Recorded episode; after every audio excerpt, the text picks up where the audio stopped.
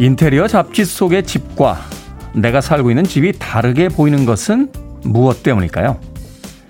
그건 아마도 그 공간을 채운 물건들 때문일 겁니다. 생활에 필요한 각종 잡동사니로 가득 찬 나의 집에 비해 화보 속의 집들은 쇼파나 침대 같은 최소한의 가구에 꼭 필요한 식기구만 놓여진 식탁을 보여줍니다. 더 좋은 물건이 많이 있기 때문이 아니라 더 많은 빈 공간이 있기에 더 멋있게 보이는 거죠. 채우기보다는 비우는 것이 더 멋집니다. D-42일째 김태현의 프리웨이 시작합니다. 휴일위즈 앤더 뉴스의 스톡 위드 유로 산뜻하게 출발했습니다. 빌보드 키드의 아침 선택 김태현의 프리웨이 저는 클 태 자 쓰는 태디 김태훈입니다. 서울 지역에 나름 맑고요. 어김없이 한강에는 아, 수상스키를 타시는 분이 등장을 했습니다. 그러면서 벌써부터 더워지기 시작하고 있죠. 이번 주가 특히 열돔 현상이 나타나면서 어, 폭염이 예상이 된다 하는 기상청의 예보가 있었습니다. 아침부터 저녁까지 열대야까지 펼쳐질지 모르니까 특히 날씨에 유의하시길 바라겠습니다. 1501님, 테디, 오늘은 서울에 있는 대학생 딸의 생일인데 축하해 주세요. 하셨고요. 1933님, 제 나이 곧 60인데요. 요양보호사 시험 도전했습니다. 남편은 포기하라고 하네요. 저는 포기 안 할 겁니다. 하셨어요. 왜 포기합니까? 이제 시작하셨는데 끝까지 한번 해보는 거죠. 0032님, 좋은 아침입니다. 간장게장 물 끓이고 있어요. 냄새 난립니다. 긍정적인 디데이를 기원하며 오늘도 화이팅이라고 하셨습니다. 야 간장게장 물 끓이고 있어요. 아침부터 간장 냄새 장난 아닐 것 같은데요. 5868님, 현관문에서 아내가 볼에 키스해주네요. 돈 많이 벌어오라고 하셨습니다. 자, 아침 시간 각자의 공간에서 바쁘게 이 아침을 시작하고 계신 것 같습니다. 자, 힘내시라고요. 1501님, 1933님, 0032님, 5868님. 아메리카노 모바일 쿠폰 한 장 보내드립니다. 아침부터 커피 한 잔 하시면서 힘차게 시작하시길 바라겠습니다. 자, 청취자 여러분들의 참여 기다립니다. 문자번호 샵 1061, 짧은 문자 50원, 긴 문자 100원, 콩은 무료입니다. 여러분은 지금 KBS 2라디오 김태현의 프리웨이 함께하고 계십니다. KBS 2라디오 yeah, 김태현의 프리웨이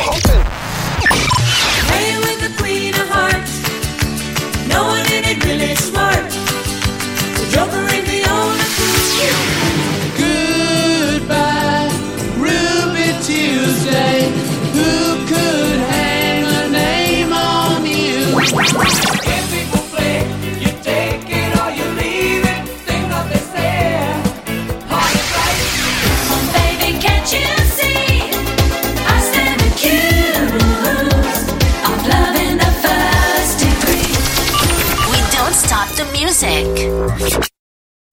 2560님의 신청곡으로 들으신 곡이었습니다. Bone Thugs-n-Harmony, Tha Crossroad 들으셨습니다. 예, 예전에는 이 Bone Thugs라고 발음을 했었는데, 예. 발음기를 찾아보면 이게 떡에 가깝습니다. Bone Thugs-n-Harmony. Tha Crossroad. 맞죠? 네. Tha, Tha, Tha, Tha Crossroad. 네. THA라고 발음을 하는데, 네. Tha Crossroad. Bone Thugs-n-Harmony. 2560님의 신청곡으로 어, 띄워드린 곡이었습니다. 어제도 백신 예약이 있었군요. 주은수님, 백신 접종 예약 맞춰서 속이 후련합니다. 하신 분도 계시고요. 강정림님, 테디 안녕하세요. 백신 예약한다고 새벽까지 잠 못 자고 피곤이 물밀듯이 몰려옵니다. 하셨습니다. 백신 예약에도 희비가 엇갈립니다. 예, 밤새서 예약을 하셨는데 어떤 분은 예약이 되셨고 또 어떤 분은 예약이 안 되셨고 최근에 이 그 백신 접종 예약 때문에 되게 속상하시다. 또 새벽까지 그 예약 접종 접종 예약 하고 계신데 뭐 사이트가 다운이 된다 하는 이야기들 많이 올라오고 있습니다. 행정부서에서의 어떤 고충도 있겠습니다만 아, 빨리빨리 좀 백신을 맞을 수 있는 음, 그런 기회들이 좀 늘어났으면 하는 바람 가져봅니다. 자, 김정환님께서 하루 이번 덕분에 Freeway 듣네요. 메탈리카의 Master of Puppets 신청합니다. 라고 하셨습니다. Master Puppets. 네, 오늘은 저희가 틀어드리지 못하겠습니다만, 음, 신청곡으로 한번 준비해 보도록 하겠습니다. 사이고님, 그런가 하면 오늘 일찍 일어나셨네요. 어, 5시 전에 일어나서 빨래하고 방 정리, 책상 정리하고 손글씨 하나 쓰고 이제 아침 먹습니다. 오늘도 즐겁게 지치지 말고 힘내세요 하셨습니다. 5시 전에 일어나서 방 정리, 책상 정리. 거기까지 괜찮은데 빨래까지 하셨다고요? 어, 너무 이른 시간에 빨래는 하지 마십시오. 예, 저도 사실은 뭐 최근에 일찍 일어나기 때문에 별로 상관이 없습니다만 예전에 오전에 계속 그 늦잠을 자던 때는요. 아침부터 왜 이렇게 부지런하신 분들이 많습니까? 윗집에서 그 세탁기 돌아가는 소리 또 이 그 청소기 돌아가는 소리 나면은 신경이 막 곤두습니다. 아. 심지어는 요즘처럼 그 더울 때는요, 어, 발코니 창문 열어놓고 이렇게 거실에 누워 자는데 길 건너편에서 가지도 않고 시동도 안 끄시고 계속 대기 중인 자동차 엔진 소리만 들어도 아침 시간에 약간 짜증이 날 때가 있어요. 같이 사는 세상이니까요. 너무 일찍 일어나셔서 어, 부지런한 건 괜찮은데 소음이 발생할 수 있는 거는 조금 자제해 주시는 건 어떨까 하는 생각도 해보게 됩니다. 자, 6958님, 오늘 우리 아들 코로나로 실직한 지 1년 만에 화물차 운전으로 일 시작했습니다. 아들의 도전 응원해 주세요 하면서 사연 보내주셨습니다. 그렇죠. 어, 생각해 보면 우리에게 정말 좋은 일들은요, 안 좋은 일을 신호로 해서 왔던 경우들이 더 많은 것 같아요. 더 좋은 일들을 하기 위해서 지금에 다니는 직장들 또는 지금 하고 있던 일들을 놔야 됐던 그런 순간들이 있고요. 그걸 통해서 더 나은 일들이 많이 찾아왔던 것은 아닌가 하는 생각해 봅니다. 6958님, 아드님에게 힘내라고 어, 인사말 꼭 전해주시고요. 주유 상품권 보내드리겠습니다. 화물차 운전 시작하셨다고 하셨으니까 주유 상품권으로 기름 넣으시고 또 부지런히 일하시길 바라겠습니다. 자, 강성수님의 신청곡으로 합니다. 바나라 라마, Love in the First Degree.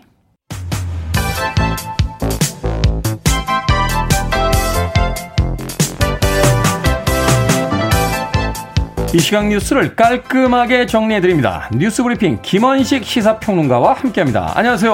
네, 안녕하십니까. 결국 문재인 대통령이 도쿄올림픽 개막식 참석하지 않기로 결정을 했습니다. 그렇습니다. 청와대가 어제 서면 브리핑을 통해서 공식적으로 밝혔습니다. 아, 상당한 이해 접근이 있었지만 정상회담의 성과로 삼기에는 여전히 미흡하다라고 하면서 특히나 이제 그 밖의 재반 상황을 종합적으로 고려해서 이같이 결정했다라고 설명을 했는데요. 그러면 네. 이번에 이제 재반 사항이 뭐냐라는 건데 아무래도 소마 히로이사 주한 일본 대사관 총괄 공사의 막말 이 작용을 했을 거라 분석이 되고 있고요. 여기에 네. 도쿄올림픽 선수촌 내에 이순신 장군 관련 이 현수막을 철거하게 한 것, 그리고 그 대신에 이 우길기를 허용하지 않도록 이렇게 해달라라고 부탁을 했고 그렇게 하겠다고 했는데 우길기를 허용을 했거든요. 음, 네. 그러면서 또 부정적인 영향을 미친 것 아닌가라는 것이고 또 방위백서를 통한 일본의 도금 또 영유권 주장도 계속되고 있는 그런 상황이기 때문에 이런 상황 속에서 과연 문재인 대통령이 일본을 가는 것이 바람직하냐 전혀 이제 그렇지 않다라는 어, 판단이 나왔을 것으로 보입니다. 특히나 이 소마 히로이사 주한 일본 대사관 총괄 공사의 이 문재인 대통령에 대한 아, 비난 이거는 정말 돌이킬 수 없는 국내 음. 여론의 악화를 불러왔잖아요. 그렇죠. 예, 더구나 뭐 매우 유감스럽다라는 정도만 이야기를 했지 실제로 경질 같은 건 하지 않았기 때문에 이건 뭐 잘못을 인정 안 하는 그런 측면이 분명해 보였고요. 그래서 결과적으로는 이제 방일하지 않기로 했는데 어쨌든 어 문재인 대통령이 이제 일본에 에, 가지 않는 상황 속에서 에, 문화체육관광부 황희 장관이 갈 아, 그런 상황이 됐습니다. 네. 아, 앞으로 어떻게 될 거냐라고 했을 때 좀 힘들지 않겠는가. 그래서 일본은 도쿄올림픽 어, 끝나고서 가을에 총선거가 있습니다. 또 한국은 내년 3월 대선을 앞두고 있는 그런 상황이기 때문에 예, 사실상 힘들지 않겠는가 이런 지적들이 나오고 있고요. 어쨌든 일본이 만약에 올림픽이 좀 제대로 안 된다고 하면 총선 전에 좀 달리 생각을 해봤으면 좋겠다라는 생각을 좀 해보게 됩니다. 네, 뭐 뒤늦게 일본 언론에서 이제 소마공사에 대한 어떤 경질 이야기도 나오고 있고 또 일본 쪽의 어떤 태도라는 것이 뭐 정중하게 대우만 하겠다라고 하면서 실질적인 어떤 정책의 변화 같은 것들이 없었기 때문에 이제 실효성이 없다라고 판단을 한 거죠. 네, 그렇습니다. 일본의 어, 태도는 사실은 굉장히 고압적인 태도가 많았습니다. 그래서 이번에 뭐 한일 회담을 할 때 뭐 전향적인 어떤 그런 모습들을 한국이 먼저 결정을 해라. 그래서 전반적으로 이 끌려오게 만드는 전략을 취했었거든요. 아무래도 지금 현재 일본의 스가 총리 내각이 지지율이 상당히 안 좋기 때문에 그런 면에서 좀 한국에게 양보를 요구하면서 뭔가 성과를 이끌어내면서 지지율을 높이려고 했던 전략이 아닌가 싶은데 그러려면은 뭔가 우리가 원하는 또 합리적인 그런 방안들을 또 먼저 제시를 했어야 되지 않을까 이렇게 당연히 생각을 해보게 됩니다. 네. 자, 그런가 하면 아프리카 해역에 파병 중이었던 우리 해군의 군함 내에서 코로나19 집단 감염이 발생을 했습니다. 네. 그래서 이 청해부대 장병 301명이죠. 어, 오늘 귀환을 하게 되는 그런 이송 작전이 시작이 됐습니다. 그래서 네. 이 공군 다목적 공군 어, 공중 급유 수송기 두 대가 19일 아, 오후 1시 40분경에 청해부대 작전 아, 인접 어, 국가에 도착을 해서 이 부대원 전원을 태우고 이 오후 7시 25분께 한국으로 아, 출발을 했습니다. 그래서 이 20여 시간 지금 어, 비행했던 점을 고려할 때 국내 도착은 오후 6시 정도 가능할 것으로 예상이 되는데 뭐 편차는 좀 있겠죠. 예, 그런 상황 속에서 좀 기다려 봐야 되는데 이제 오게 되면은 PCR 검사를 하게 되고요. 또 생활 치료 시설 또 의료 기관 등으로 이송을 하게 되는데 이 상황이 좀 안 좋습니다. 이게 승조원이 아까 제가 301명이라고 말씀드렸는데 누적 확진자가 247명. 그러니까 82.1%가 양성으로 확인이 됐고요. 네. 사실 군에서는 이 함장을 비롯한 상당수 장교도 이제 확진자에 포함이 됐고 있기 때문에 그러면서 참 치명적이라고 이렇게 볼 수가 있겠습니다. 그러면 왜 이렇게 집단 감염이 일어났냐?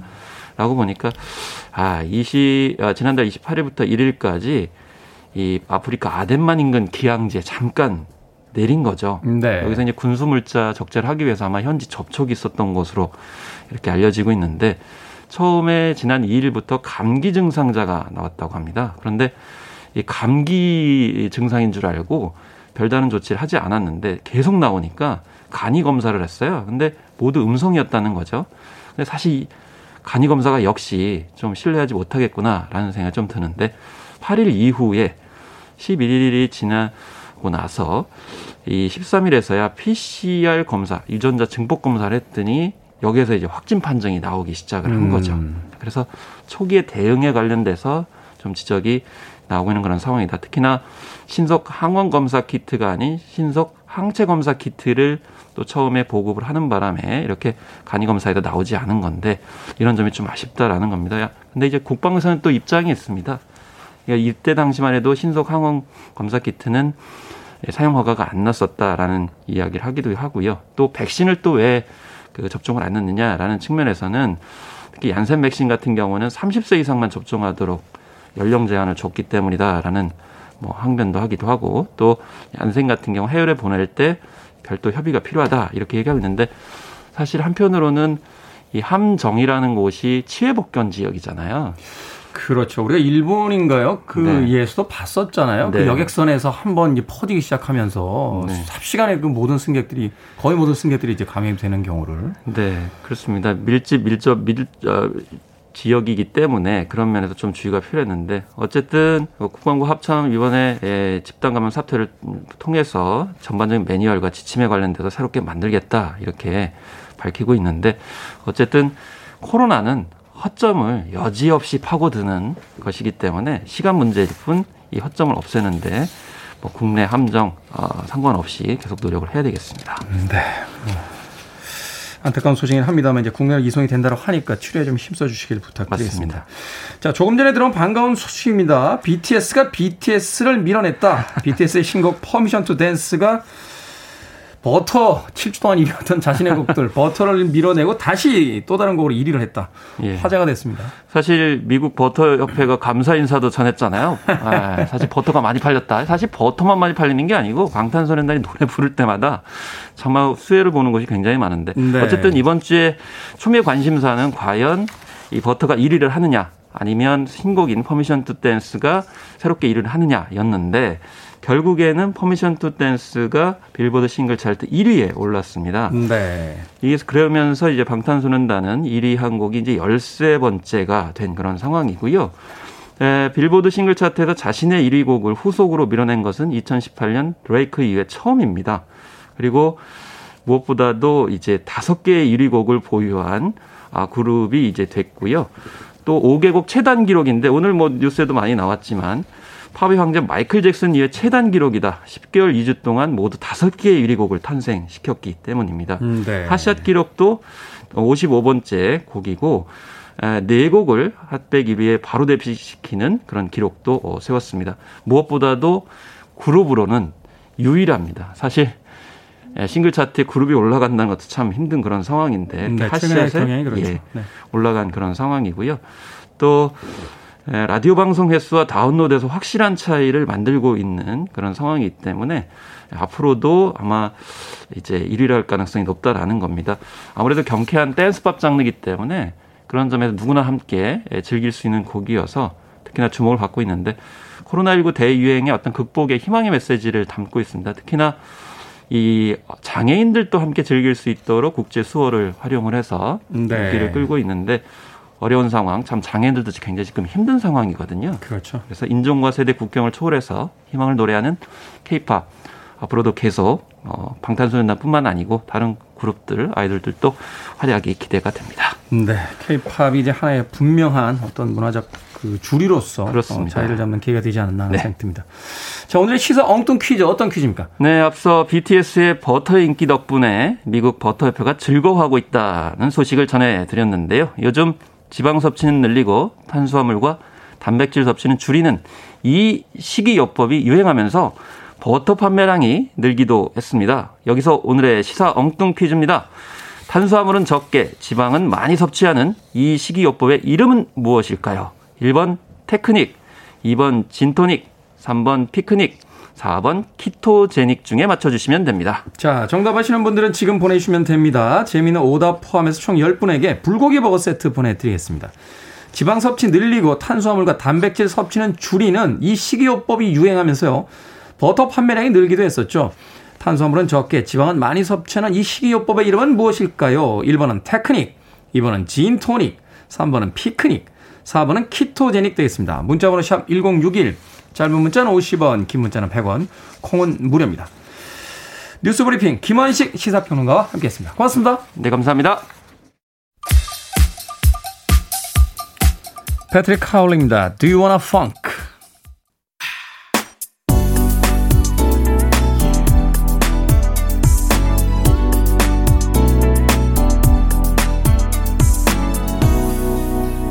김태훈의 Freeway. 이때만 해도 목소리가 싱그럽죠. 현존하는 아마 최고의 로큰롤 밴드이자 최고령 로큰롤 밴드 중에 한 명이 한 팀이 아닐까 하는 생각이 듭니다. 김지현님의 신청곡 롤링스톤즈의 Ruby Tuesday 드렸습니다.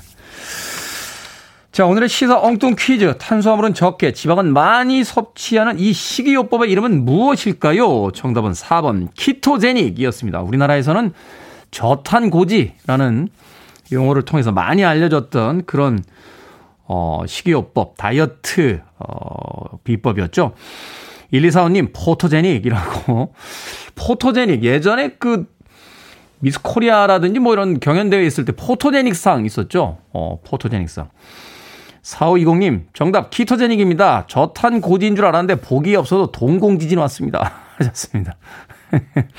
그런가 하면 5899님, 피크닉 가고 싶네요. 하셨습니다. 피크닉 가고 싶죠. 날씨는 좋은데 또 야외 나무 후덥지근하고 습기가 많다 보니까 창밖으로 보이는 그 바깥에 어떤 풍경과 막상 나가서 겪어야 되는 날씨는 좀 다른 것 같아요. 네. 7, 8월 지나고 9월쯤 되면 피크닉 가기 좋은 날씨가 되지 않을까 하는 생각 듭니다. 심혜라님, 4번 ketogenic입니다. 몰라서 인터넷 쳐봤어요. Freeway 덕분에 제 시사 상식이 엄청 늘어납니다. 회사 가기 싫은데 Freeway 들으며 겨우겨우 일어납니다. 하셨습니다. 자, 권태현님, 필하모닉 뽑아주셔야 해요. 라임 최고잖아요. 하고 본인의 오답에 본인이 평가를 해주셨습니다. 아, 라임이 최고입니까? 필하모닉? 그런 걸 하겠습니다. 네, 이수진님, 네 뱃살 은닉이라고. 아, 또 이런 또 말재주를 부려주셨군요. 재밌습니다. 네 뱃살 은닉. 자, 근데 이게 진짜 효과가 있나요? 한 전문가에게 이야기 들으니까 전 세계에 있는 이 다이어트 기법이 한 2만 개 된대요. 어, 2만 개. 그러니까 그 이야기는 뭐 하나 제대로 작동이 안 된다는 겁니다. 그러다 보니까 이제 새로운 다이어트에 대한 요령들이 계속해서 나오고 있는데 그래도 이 저탄고지는 한동안 꽤 화제가 됐었죠. 또 키토제닉이라고 하는 또 이 식이요법 근데 저희들이 그 수요일 코너죠. 약학다식에 나오는 정기훈 약사가 재미있는 이야기를 하더군요. 이 저탄고지 너무 오래 하면 안 됩니다. 라고 해서 왜? 라고 물어봤더니 지구가 망해요. 지방만 먹고 사람들이 탄수화물을 안 먹으면 지구가 망합니다. 자연을 보호하는 식이요법이 아니에요. 라는 재미있는 이야기를 하게 됐습니다. 자, 오늘의 시사 엉뚱 퀴즈 정답은 4번 ketogenic이었습니다. 방금 소개해드린 분들 포함해서요. 모두 10분에게 불고기 버거 세트 보내드리겠습니다. 당첨자 명단은 김태훈의 Freeway 홈페이지에서 확인할 수 있고요. 콩으로 당첨이 되신 분들은 방송 중에 다시 한번 이름과 아이디 문자로 보내주시면 모바일 쿠폰 보내드리겠습니다. 문자 번호는 샵 1061, 짧은 문자는 50원, 긴 문자는 100원입니다. 자, 3894님께서요, 취준생이던 제가 처음으로 사회 초년생이 되었습니다. 첫 출근길, 잭슨스의 Blame It on the Boogie 부탁드립니다. 하셨습니다. 축하드립니다. 사회 초년생 3894님. 신청곡입니다. 저 잭슨스, Blame It on the Boogie.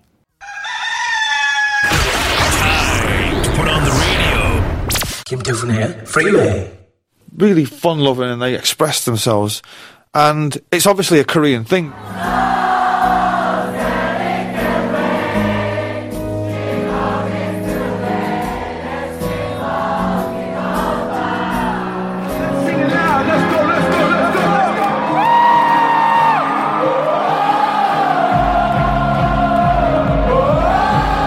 Korean audience, they kind of go really, really crazy.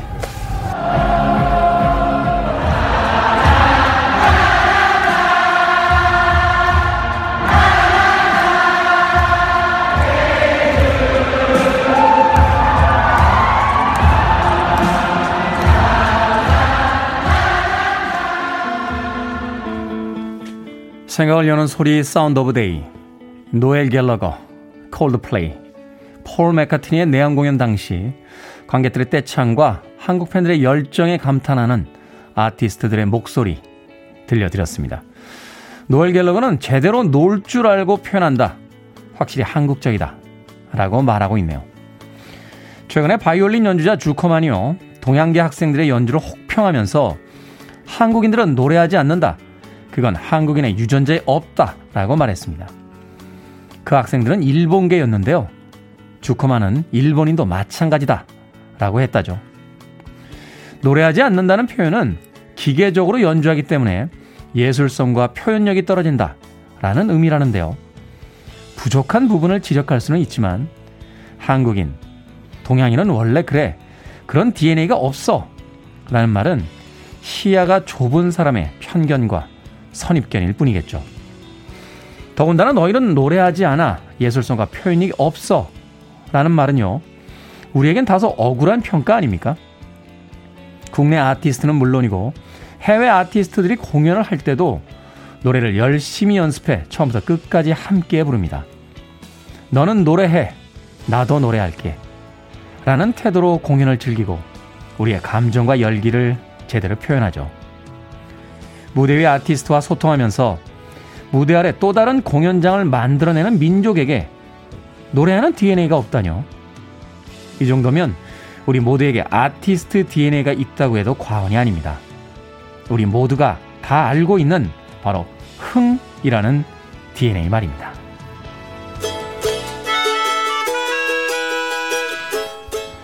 어디 노래만 부르니까 춤도 오래지죠. 더 훑었습니다. And we danced. Listening to one of the best radio stations around. You're listening to 김태훈의 Freeway.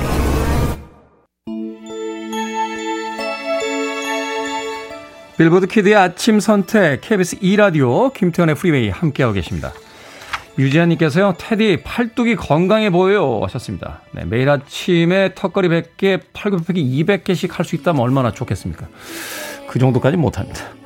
세이코 and 도니 월버그의 The Right Combination 1부 끝곡입니다. 2부에서 뵙겠습니다.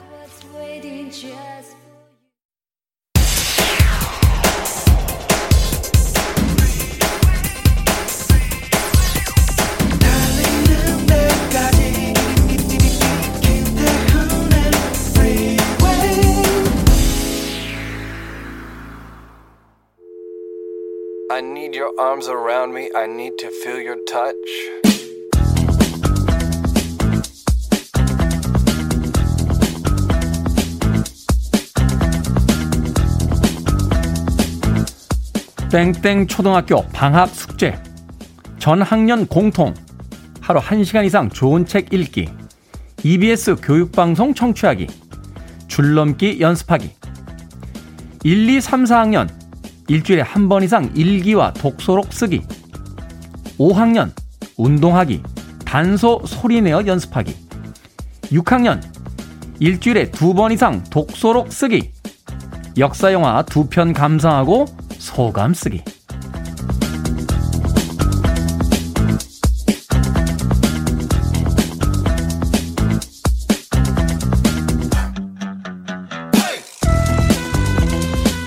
뭐든 읽어주는 남자. 오늘은 한 초등학교의 방학 숙제 목록 읽어드렸습니다. 옛날 사람 같아서 이런 말 안 하려고 했는데요. 저희 땐 말이죠. 매일 일기 쓰는 건 기본이고, 잠자리 채 들고 곤충 채집에 탐구 생활, 그림 그리기 등등 숙제가 얼마나 많았는지 모릅니다.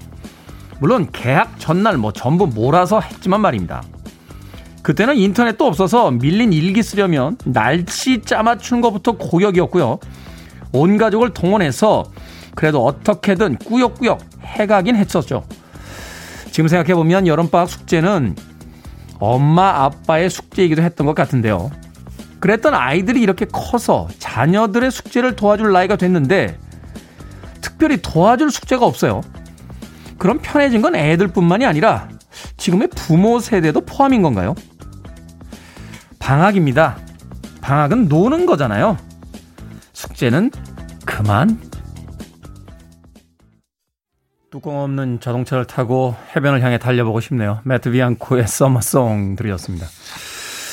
뚜껑 없다라고 하니까 좀 촌스럽게 들리나요? 네, 컨버터블 타고 네, 오픈카 타고 해변을 향해서 달리고 싶은 그런 음악이었습니다. 매트 비앙코의 Summer Song으로 김태훈의 Freeway 2부 시작했습니다. 앞서 일상의 재발견, 우리 하루를 꼼꼼하게 들여다보는 시간이었죠.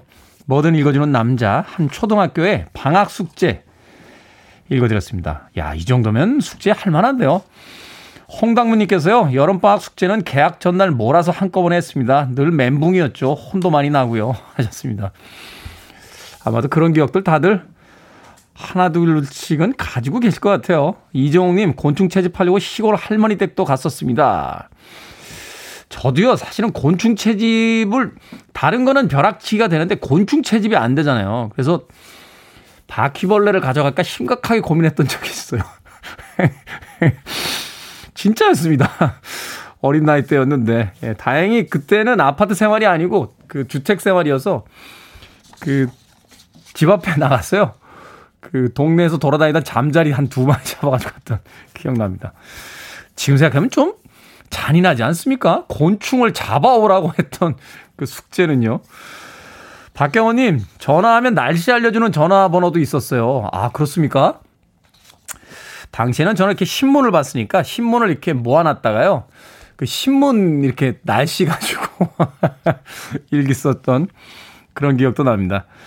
잔나비님, 우리 때는 국민학교 그림 일기 곤충 채집 만들기 등등 생각납니다. 아빠가 나뭇가지 잘라 아, 지게 만들어 주셨는데 상 탔었죠. 우리 아버지 생각나네요. 하셨습니다. 아니, 나뭇가지를 잘라서 지게를 만들어 주셨어요. 조그만 이제 미니어처였겠죠. 대단하신데요. 아버지 생각나신다고 또 아침에 문자 보내주셨습니다. 고맙습니다. 자, 여름방학인데 요즘 아이들 학원 다니면서도 숙제에 시달린다고 합니다. 좀 자유롭게 놀았으면 하는 생각 듭니다. 자, 김태현의 프리웨이 2부의 음, 첫 번째 코너였던 뭐든 읽어주는 남자. 여러분 주변에 의미 있는 문구라면 뭐든지 읽어드립니다. 김태현의 프리웨이 검색하고 들어오셨어요. 게시판 사용하시면 되고요. 말머리 뭐든 달아서 문자로도 참여가 가능합니다. 문자번호 샵 1061, 짧은 문자는 50원, 긴 문자는 100원, 콩은 무료입니다. 채택되신 분들에게는 촉촉한 카스테라와 아메리카노 두 잔 모바일 쿠폰 보내드리겠습니다. I want it, I need it, I'm desperate for it. Okay, let's do it. 김태훈의 Freeway. 릭 스프링필드의 State of the Heart에 이어진 아이스 하우스의 Electric Blue 였습니다. 두 곡 이어서 들려드렸습니다. 자, 이번 주 여러분께 책 선물 드립니다. 수요일 게스트죠. 정대훈 약사의 새 책, 음식에 그런 정답은 없다. 음식에 대한 각종 편견과 믿음을 재미있게 풀어낸 책인데요. 이번 주에 모두 10분 추첨해서 저희들이 보내드리도록 하겠습니다. 읽어보고 싶으신 분들 신청해 주시면 됩니다. 연락처 알아야 보내줄 수 있어서 문자로만 신청을 받겠습니다. 문자 번호는 샵 1061, 짧은 문자는 50원, 긴 문자는 100원입니다. 자, 전현정님, 경기도의 광주 초급 아, 급식, 아, 초등학교 급식실입니다. 매일 출근함에 들었는데 오늘부터 여름방학이에요. 1학기 동안 수고한 조리쌤, 영양쌤, 방학 잘 보내세요. 라고 문자 보내주셨습니다. 고맙습니다. 김영열님, 제주입니다. 매일 아침 운동하며 저지 오름 오르면서 듣는데 문자 처음 보내봐요. 하셨고요. 3858님, 처음으로 라디오 방송에 문자 보내봅니다. 아침마다 출근하면서 듣는 방송입니다. 팝송 가사 뜻은 모르지만 잘 듣고 있어요. 해주셨습니다. 고맙습니다. 3130님, 내일 새 차가 옵니다. 오늘 10년 탄 차 타고서 마지막 출근인데 새 차 생각하면 좋으면서도 싱숭생숭하네요. 하셨습니다. 기계도 오래 쓰다 보면 정이 들죠. 새 차가 오는 건 좋습니다만 10년 동안 탄 차를 또 어디론가 떠나보낼 생각하니까 싱숭생숭하다. 저도 최근에 좀 많이 후회하고 있는 게요. 어, 예전에 샀던 제 첫 차가 있어요. 어, 그 차를 꽤 오래 타고 나서 어 10여 년 전쯤에 남주기 싫어서 그냥 폐차를 했던 기억이 있는데 지금 생각해보면 그 차 그냥 가지고 있을 거로 하는 생각이 듭니다. 예. 지금도 사실 뭐 차를 거의 안 쓰기 때문에 차가 그렇게 필요하진 않은데 그 옛날 차가 그렇게 생각이 나요. 어, 차라리 그냥 그 차를 조금씩 조금씩 고쳐가면서 오랫동안 탔, 탔었다면 더 좋았지 않았을까 하는 생각이 들다 있어요. 후회는 언제나 그렇게 늦게 오죠. 어, 떠나간 연인들이 떠오르는 순간과 거의 비슷하지 않나 하는 생각 해봅니다. 네, 아침부터. 이정희님, 테디 청취율 조사 끝났는데 느낌 어떠신가요? 저는 대박 칠 것 같은 예감인데요. 그러세요? 어, 저는 그냥 담담합니다. 네, 담담해요. 사실은 첫 번째 청취율 조사 때요. 아, 대박 칠 것 같은 기분이었어요. 근데 안 칩디다. 예, 그래서 그다음부터는 좀 담담히 기다리고 있습니다. 어, 한 2, 3주 후에 청취율 조사 결과가 나올 테니까 예, 그때까지 좀 기다려보죠. 5110님, 태디 출근길 덕분에 출근길이 덕분에 행복합니다. 더 듣고 싶은데 차에서 내려야 하네요. 하셨고요. 수진님, 지각했어요. 너무 슬퍼요. 하셨는데, 삶이 먼저죠. 삶을 열심히 살 때 그 주변에서 김태현의 프리웨이가 응원하도록 하겠습니다. 주스 뉴턴의 곡으로 갑니다. Queen of Heart.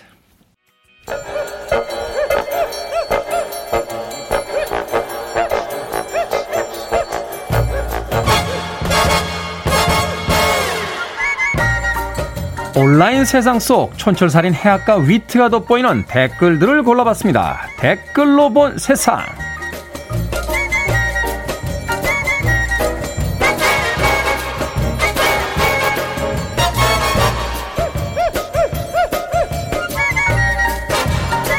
첫 번째 댓글로 본 세상. 도쿄 올림픽에 출전하는 우리 선수들은 한국 식재료로 만든 도시락을 먹게 됩니다. 후쿠시마산 식재료를 섭취하지 않도록 대한체육회에서 자체 급식센터를 마련한 덕분인데요. 그런데 일본의 한 의원, 이건 후쿠시마 주민의 마음을 짓밟는 행위다. 하면서 강한 유감을 표현했다고 합니다. 여기에 달린 댓글들입니다. 코너님, 아니 평창 올림픽 땐 일본 식자재 다 들고 오더니 평창 주민들의 마음을 짓밟으려고 그랬던 건가 보네요. 안용님, 도시락 케이스에 거북선과 조선통신사 그림 넣었으면 좋겠어요. 별게 다 10이네요. 올림픽에 경기하러 갔지 지역 음식 먹으러 갔겠습니까? 월드컵 4강 신화의 히딩크 감독도 한식이 별로 맞지 않아서 요리사를 데리고 오기도 했었죠. 우린 그런 거로 시비 걸었던 적이 없어요.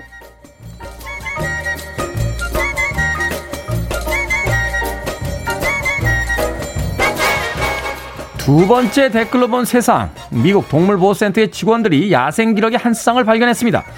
그런데 그중 수컷 기러기의 다리가 거북이에게 물려 골절돼 있었는데요. 즉석 진료소로 옮겨 수술을 하려던 찰나 암컷 기러기가 문을 두드리며 들어오려 하더니 수술이 끝날 때까지 꼼짝도 하지 않았다는군요. 수술이 끝난 뒤에는 수컷이 어느 정도 회복될 때까지 옆을 지켰다는데요. 여기에 달린 댓글들입니다. 핵소름님, 기러기 입장에선 가족이 외계인한테 붙잡혀 있는데 걱정이 될 수밖에요. 황금발림. 동물도 저리 짝이 있거늘 저는 왜 없는 거죠? 이건 동물들을 너무 인간의 시각으로 해석한 거 아닙니까? 아니 수컷 기러기가 채무자라 암컷 기러기가 도망가나 감시하려고 본 것일 수도 있고요. 아니면 바람 필까봐 감시하는 것일 수도 있는데 이걸 너무 우리 인간의 시각으로 좋게만 해석하는 거 아닐까요? 음, 이야기해놓고 나니까 세상을 너무 삐뚤어지게 보는구나. 취소할게요.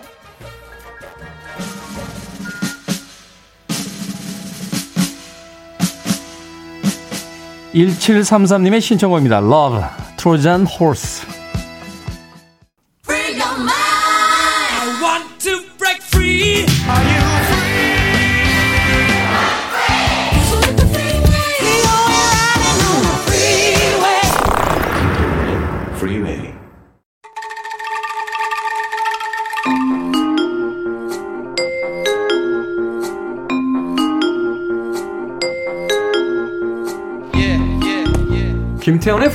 제목만 슬쩍 보고 들은 뉴스의 숨겨진 팩트를 끝까지 파헤쳐보는 hidden 뉴스 fact checker 뉴스톱 김준일 대표와 함께합니다. 안녕하세요. 안녕하세요.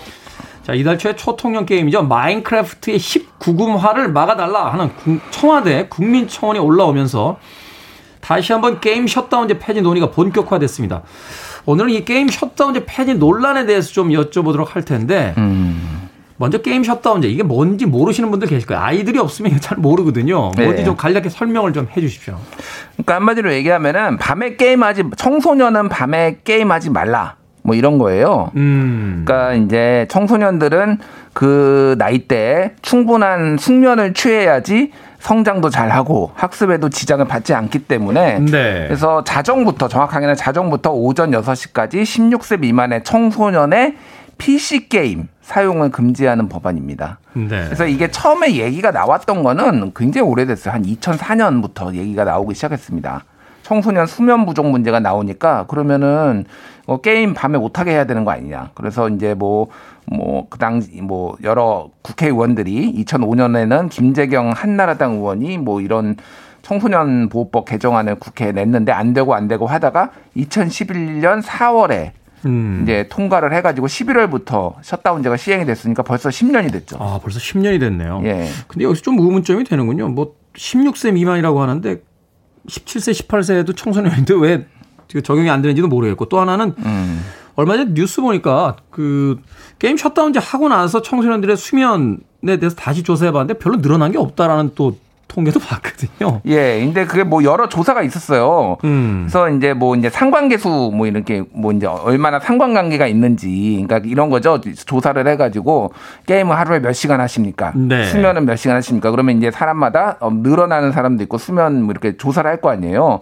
그래서 이거를 이제 분석을 해보니까 상관계수가 0.08이 나온 거예요. 이게 피어슨 상관계수라고 있는데 네. 0.1 이하면은 거의 아무 상관이 없다. 뭐 이렇게 없다. 나오는 거거든요. 네. 그러니까 실제로 뭐 이런 조사도 있어요. 1분 30초 정도 늘었다. 이게 국회 수면 시간이 예, 수면 시간이 1차 4차 산업혁명 특별위원회에서 2019년에 이제 발표를 한 건데 셧다운제 한 다음에 청소년 수면 시간이 1분 30초 늘었다. 그러면은 이거는 글쎄요. 뭐 이게 그러니까 본래 이거 취지가 여러 가지가 있는데 가장 큰 취지 중에 하나는 청소년의 수면 시간을 보장해야 된다라는 거였거든요. 네. 이 정도면은 이거는 일단은 그 목적에 한해서는 실효성이 없다. 실효성이 없는 정책이 아닌가 이렇게 봐야 되는 거죠. 네. 이 대목에서 먼저 하나 짚고 넘어가야 될 게 있는 게 네. 김준일 대표는 게임 하십니까? 어, 저는 게임 좋아합니다. 제가 저의 저는 항상 팩트를 중심으로 얘기를 하지만은 저의 정체성에 대해서 명확하게 밝혀야 될 것 같아요. 어 저는 게임을 한 2,500개 정도 가지고 있어요. 광이시군요. 아, 광까지는 아니고요. 게임을 할 시간이 없습니다. 그러니까 게임을 사 모으는 게임을 했어요. 아, 사 모으기만 한다 게임은 패키지를. 그래서 한 패키지는 아니고 요즘에 이제 온라인 기반으로 온라인 플랫폼이 있어서 네. 거기에 해 놓고 언제든지 다운로드 받아서 했다가 지우고 하는 뭐 이제 그런 플랫폼 기반이거든요. 어. 그래서 제일 유명한 게 스팀이라는 거예요. 스팀. 그래서 거기에 한 2,000개 정도 있습니다, 게임이. 그 중에서 한 20%밖에 못했어요. 근데 이제 어, 제가 딸, 아, 제 딸이 하나 있는데 딸한테 물려줄 거는 뭐 별거 없고, 아, 딸아, 이제 나중 유산으로 내 아이디와 비번은 스팀의 아이디와 비번은 이것이다 뭐 이렇게 줘야 되지 않을까. 자, 김도일 대표의 정체성에 대해서는 이야기 들으셨고 예. 참고 삼아 또 말씀드리면 저는 게임을 안 합니다. 예, 예. 네, 휴대폰에 그냥 간단한 게임 하루에 한, 한 10분 정도 하는 게 거의 전부예요. 자, 그런 두 사람이 이야기를 좀 해보도록 하겠습니다. 마인크래프트라는 게임 폐지 논란에 이제 불이 붙었는데 음. 마인크래프트라는 게임 때문에 이 폐지 논란이 이제 불이 붙었죠. 마인크래프트의 19금화 이게 뭡니까? 이게 초등학생들에게 인기가 있다라고 하는데 이걸 19금화 한다. 그러니까 정확하게는 마인크래프트라는 게임은 꽤 오래된 게임이에요. 그래서 네. 2012년부터 됐는데 이거를 2014년에 그 이제 마이크로소프트가 인수를 합니다. 음. 마이크로소프트가 이 회사를 인수를 하고요.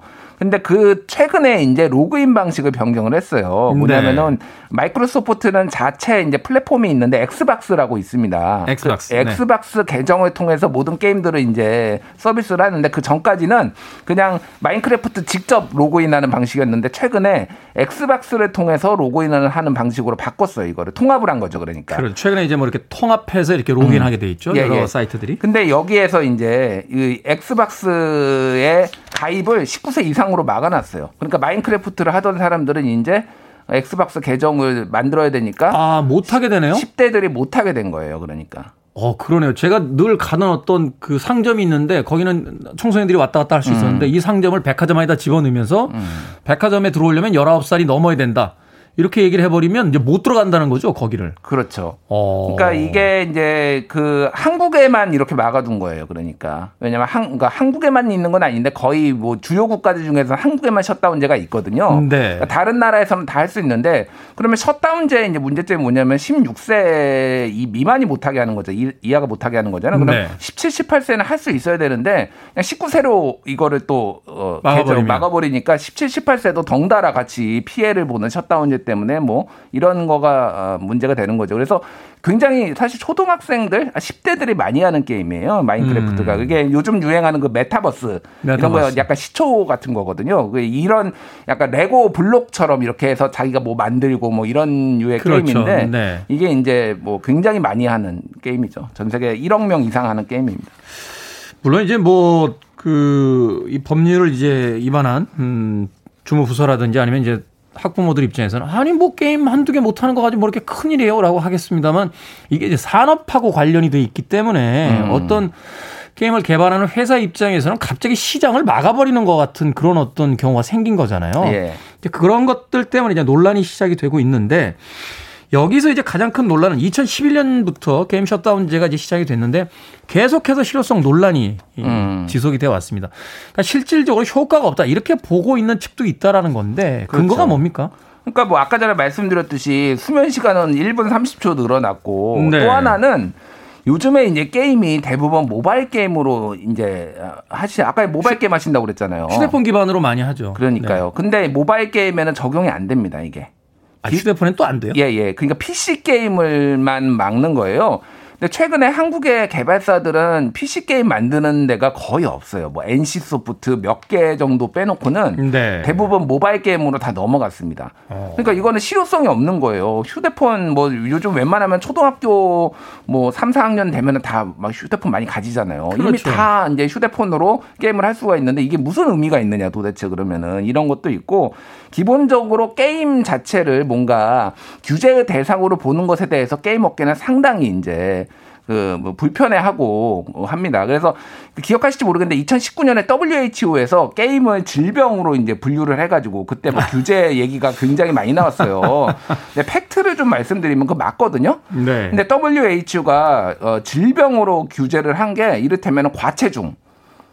과체중 예. 게임만 하고 이제 예. 활동이 없는 음, 아니요, 음. 과체중이요. 어, 체중이 많이 나가는 것도 질병으로 아, 아, 분류를 예. 했다고요. 아 그것도 질병으로 분류를 했다. 예, 예. 어, 그리고 어. 이를테면 치아 변색, 뭐 이런 것도 다 질병으로 분류가 돼 있거든요. 그러니까 질병을 WHO는 굉장히 광범위하게. 포괄적으로 예, 크게 본다. 근데 거기에 이제 게임도 들어간 거예요. 게임 중독도. 그런데 이를테면 게임 중독만 있는 게 아니라 뭐 다른 중독도 이를테면 다 들어가 있거든요. 근데 이제 음. 일단은 이런 게임 업계에서는 이런 게 너무 싫은 거죠. 그러니까. 이 게임만 이렇게 막 때려잡고 막 이런 거 자체가. 이게 뭐 그쪽 입장에서 보면 이제 산업의 위축이다, 뭐 청소년들의 음. 행복 추구권의 평등권, 뭐 자기 결정권 침해다, 뭐 이런 이야기도 나오고 있는데 그게 반대되는 입장에서 봤을 때도 실효성이 별로 느껴지지 않는다. 이런 것들이 이제 논쟁의 어떤 중심에 있다. 그렇습니다. 라고 이야기를 해 주셨습니다.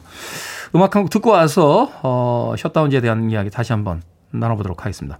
알람 파슨스 프로젝트입니다. Game People Play. 알람 파슨스 프로젝트의 Game People Play 들으셨습니다. 자, 오늘 게임 셧다운제에 대한 논란에 대해서 이야기 나눠보고 있습니다. 자, 게임 셧다운제 폐지 논의에 대해서 알아보고 있는데 폐지 법안이 지난 20대 국회에서 발의가 됐지만 폐기가 됐고 또 현재 21대 국회에서도 관련 법안들이 발의가 됐어요. 음. 20대 국회에서는 왜 또 폐기가 됐는지 현재 발의된 법안들은 또 어떤 내용인지 좀 정리를 좀 해 주십시오. 일단 뭐 이제 폐지를 하자는 주장을 하는 분들은 게임 산업을 좀 진흥을 해야 된다라는 입장이 많고 또 하나는 이거를 피하기 위해서 셧다운제를 피하기 위해서 10대들이 부모의 아이디를 도용하는 일이 많다. 이게 오히려 불법을 지금 조장하는 거 아니냐. 이런 음. 이제 얘기도 있었어요. 그리고 별도의 이제 서버 인증 뭐 이런 거 시스템 갖추고 그러려면은 중소업체는 굉장히 어렵다. 중소 게임 업체는 이런 얘기들을 했는데 그거에 대해서 이제 여성가족부 아니면 이거를 찬성하는 입장에서는 어쨌든 학부모가 상당히 이거를 찬성을 한다.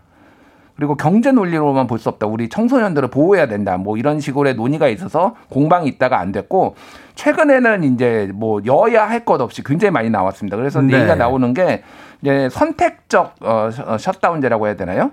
그래가지고 부모가 이걸 셧다운제에 대해서 뭐 이제 청소년에게 게임을 할 수 있게 하면은 음. 그 풀어줘라.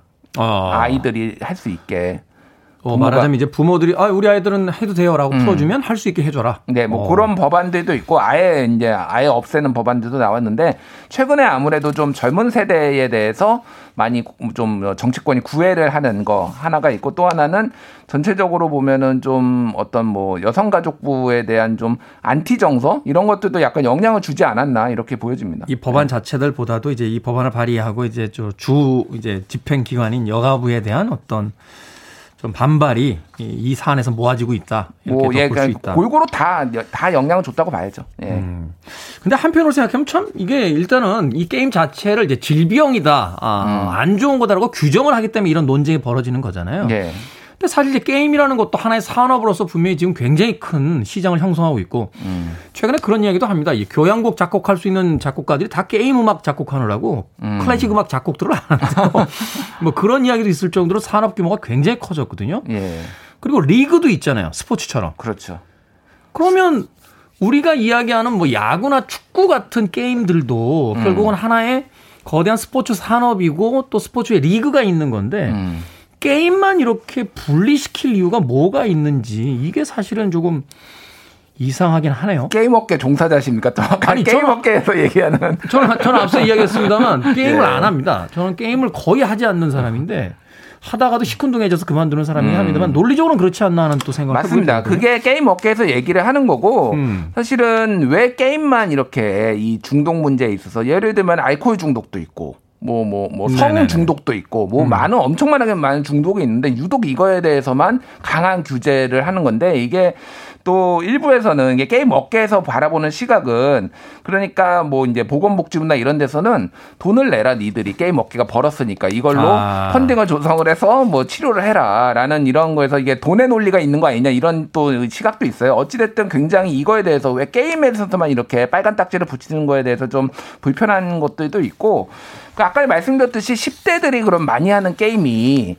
중독성이 강한 것이냐라고 보면은 보통 조사를 해보면은 뭐 이런 겁니다. 뭐, 뭐 핸드폰으로 뭐 모두의 마블 뭐 이런 거 있잖아요. 부루마블 같은 거. 뭔지 모르겠습니다만 예, 예, 옛날 네. 부루마블을 네. 이제 만든 거예요. 네네네. 핸드폰으로. 아니면은 뭐 스포츠 게임 이런 거를 하고 중독성이 실제 강한 MMORPG라고 뭐 리니지라든지 이런 것들은 10대들이 거의 안 하거든요. 음. 그러니까 이게 사실은 그거는 거의 40대 형 현질이라고 하죠. 현금을 많이 쓸 수 있는 아재들이 주로 하는 아, 음, 아이템 막 이렇게 비싸게 거래되는 것들. 예, 예. 아. 그러니까 실제 중독성이 강한 게임들은 시, 실제는 아저씨들이 많이 한다. 40대 남성들이. 근데 이게 이게 안 맞는 거예요. 그리고 다 또 이제 핸드폰으로 가볍게 하는 게임들을 많이 하는데 이게 전체적으로 법안의 취지라든지 이런 것들이 다 이제 안 맞으니까 폐지 얘기가 계속 나오는 거죠. 그러니까. 그렇군요. 어, 게임이라는 것이 참 저희도 게임 예전 80년대 아케이드 게임 세대이긴 합니다만 그때도 부모님들이 그렇게 좋아했던 것 같지는 않다 하는 음. 기억을 떠올려 보게 됩니다. 다른 나라의 경우는 어떤지 간략하게 좀 정리 좀 해 주십시오. 태국은 셧다운제 도입했지만은 폐지했고요. 네. 미국은 그런 게 없고요.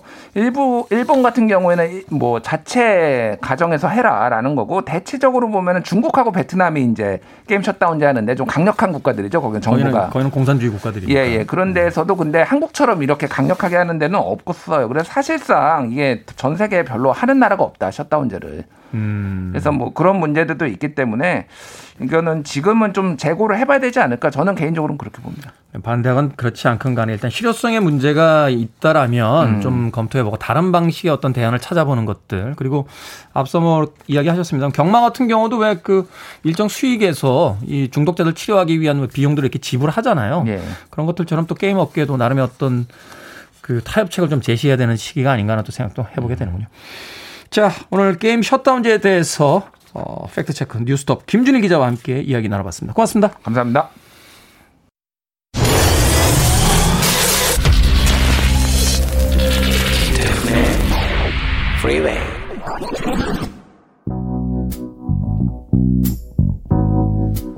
KBS 이라디오 김태훈의 프리웨이 D-42일째 방송 이제 끝곡입니다. 가브리엘의 Out of Reach입니다.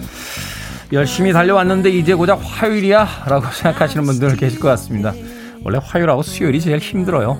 조금만 버티면 또 주말 쪽에 가까워집니다. 편안한 하루 보내십시오. 저는 내일 아침 7시에 돌아옵니다. 고맙습니다.